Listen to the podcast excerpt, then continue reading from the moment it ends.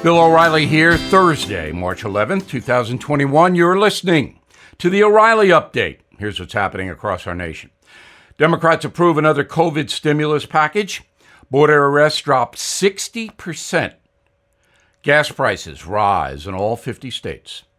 Cornell University mandates some students have to take the vaccine, but not all. Also ahead, President Biden speaking tonight. I'll tell you what he should say.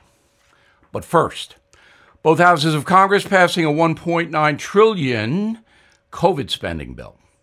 The plan includes direct payments of $1,400 for Americans earning less than $75,000 a year, while extending unemployment benefits to September. The legislation passed without one single Republican vote because the GOP believes much of the spending in the bill has nothing to do with COVID. And that's true. Immigration and Customs Enforcement stats say the numbers of arrests at the southern border are plunging.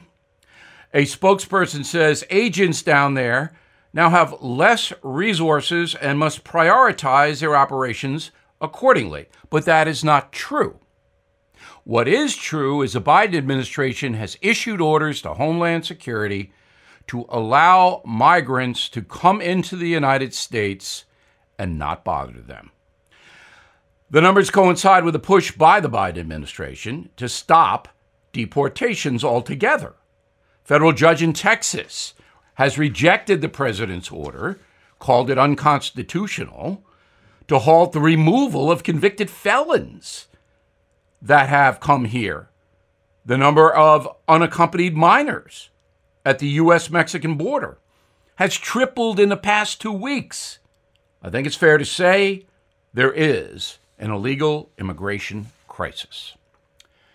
If you plan on traveling for Easter, you might want to stay off the roads. A nationwide survey from the Wall Street Journal says the cost of gas is up sharply everywhere. Cornell University demanding some returning students receive the COVID and flu vaccine while exempting one minority group. According to the Ivy League institution, quote, we recognize, due to long-standing systemic racism and health inequities in this country, individuals from some marginalized communities may have concerns about needing to agree to the vaccine. So, black students at Cornell do not have to be vaxed, and every everything is expensive these days. You know that the government is printing trillions of dollars, and consumer prices higher than ever. If the government continues its printing and spending, the dollar could continue its free fall and lose its coveted role as the world reserve currency. Let's hope that doesn't happen.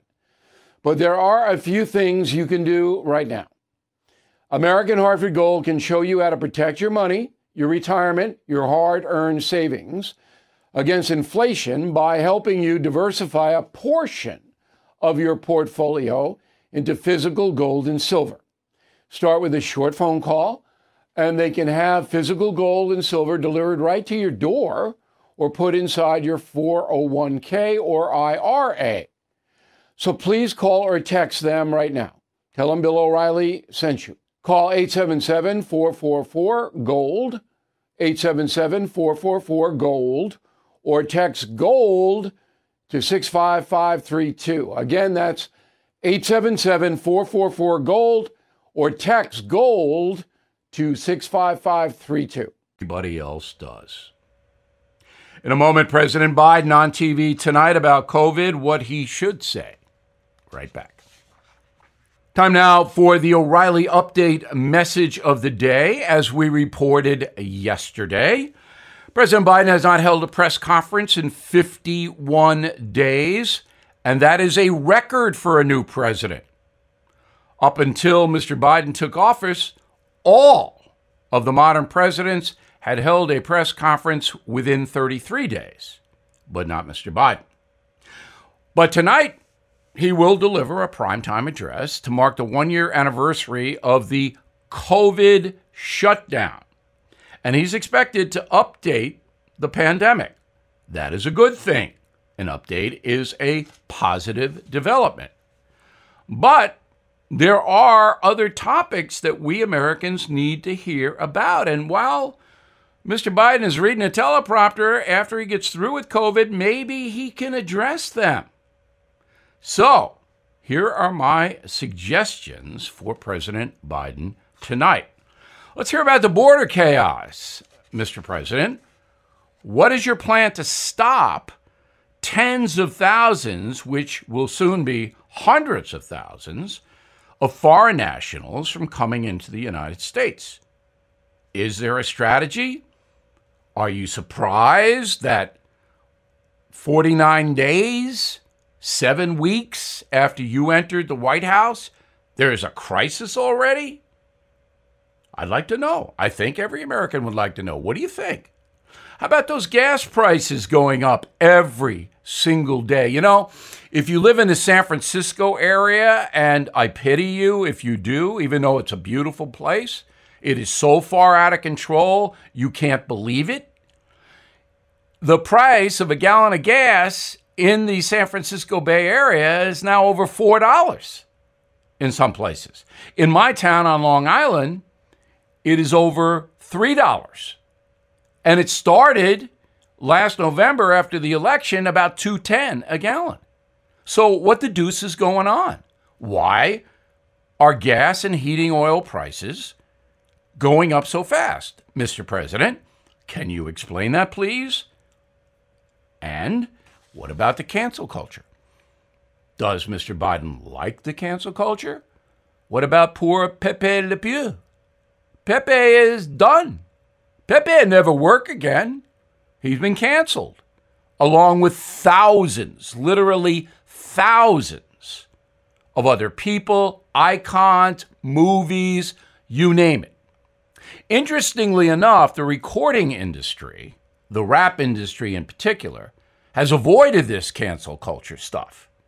So anybody who knows anything about the rap industry knows how pernicious some of the lyrics are. But we haven't heard anything in there about canceling. No. But Gone with the Wind, vapor. So I'd like to know what President Biden thinks about the cancel culture. So, three things just to review. All right. We want the COVID update. We want to know about the southern border. We want to know about gas prices. And we want to know about the cancel culture. Do you think Mr. Biden will address any of those things? I don't. I'm Bill O'Reilly, and I approve the message by actually writing it. For more honest news analysis, please visit BillO'Reilly.com. In a moment, something you might. Ryan Reynolds here from Mint Mobile. With the price of just about everything going up during inflation, we thought we'd bring our prices down. So to help us, we brought in a reverse auctioneer, which is apparently a thing. Mint Mobile unlimited premium wireless. Ready to get 30, 30, bit to get 30, bit to get 20, 20, 20, bit to get 20, 20, bit to get 15, 15, 15, 15 just 15 bucks a month. So, Give it a try at mintmobile.com/switch. slash $45 upfront for three months plus taxes and fees. Promo rate for new customers for limited time. Unlimited more than 40 gigabytes per month. Slows. Full terms at mintmobile.com. not know. Now, the O'Reilly update brings you something you might not know. 24 years ago today, former Beatle Paul McCartney stood before the Queen of England at Buckingham Palace. With just a few words and the use of a ceremonial sword, the Queen would knight Paul McCartney.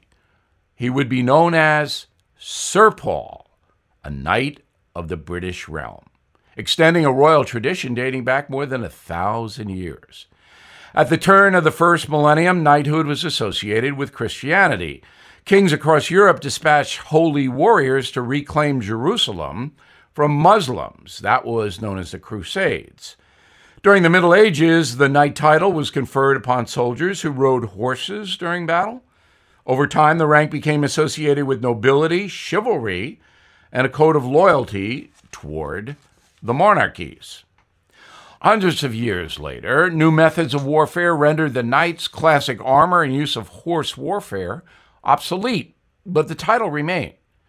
Today, the British monarchy bestows knighthood on people that advance the United Kingdom in science, business, and culture. Since 1917, 65 people are given the honor each year There are currently 3,000 knights scattered across the English Commonwealth, some living in the USA. That list includes Bill Gates, Angelina Jolie, and Steven Spielberg. And here's something else you might not know Sir Paul McCartney isn't the only Beatle to receive a knighthood. On March 11, 1997, McCartney became the first Beatle to walk out of Buckingham Palace a knight. He received the honor for his services to music. But exactly 20 years later, Ringo Starr, born Richard Starkey, was knighted for his contribution to the arts and charity. Since both George Harrison and John Lennon, the other Beatles, passed away, Ringo will be the final Beatle to receive the honor. Under the current rules, you must be alive to be knighted by the royal family. Sir Richard and uh, Sir Paul currently reside in Los Angeles and New York. So bow if you see them back after this. Thank you for listening to the O'Reilly Update. I- I'm Mike Slater from the podcast Politics by Faith. This is a crazy time in our country. It's stressful, a lot of anxiety, and it's going to get worse. And I realized that one of the things that helps me take away the stress is realizing that there's nothing new under the sun. So on this podcast, we take the news of the day and we run it through the Bible and other periods in history to realize that we've been through this before and we can rise above again. Politics by Faith, anywhere you listen to the podcast. Politics by Faith. And Bill O'Reilly, no spin, just facts, and always looking out for you.